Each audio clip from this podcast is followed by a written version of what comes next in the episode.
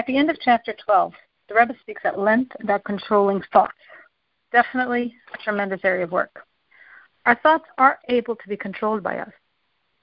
That is the preliminary step in regaining mind control. Knowing that truly you do have the ability to control your thoughts. Unfortunately, most of us don't realize we can. The next step is to train yourself to watch your thoughts. Notice when they are going in the wrong direction.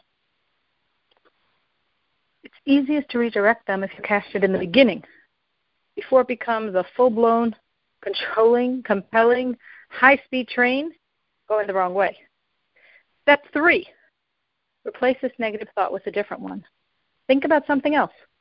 The best thing is to think about something you have thought many times before. The more one thinks a thought, the broader and smoother is the mental road, and the easier it is to traverse it. And if my mind is not so compliant, not so willing to give up this wrong, compelling thought that's putting me in a very bad space, step four. Think of something godly. Anything you know so well that you can fill your mind with it.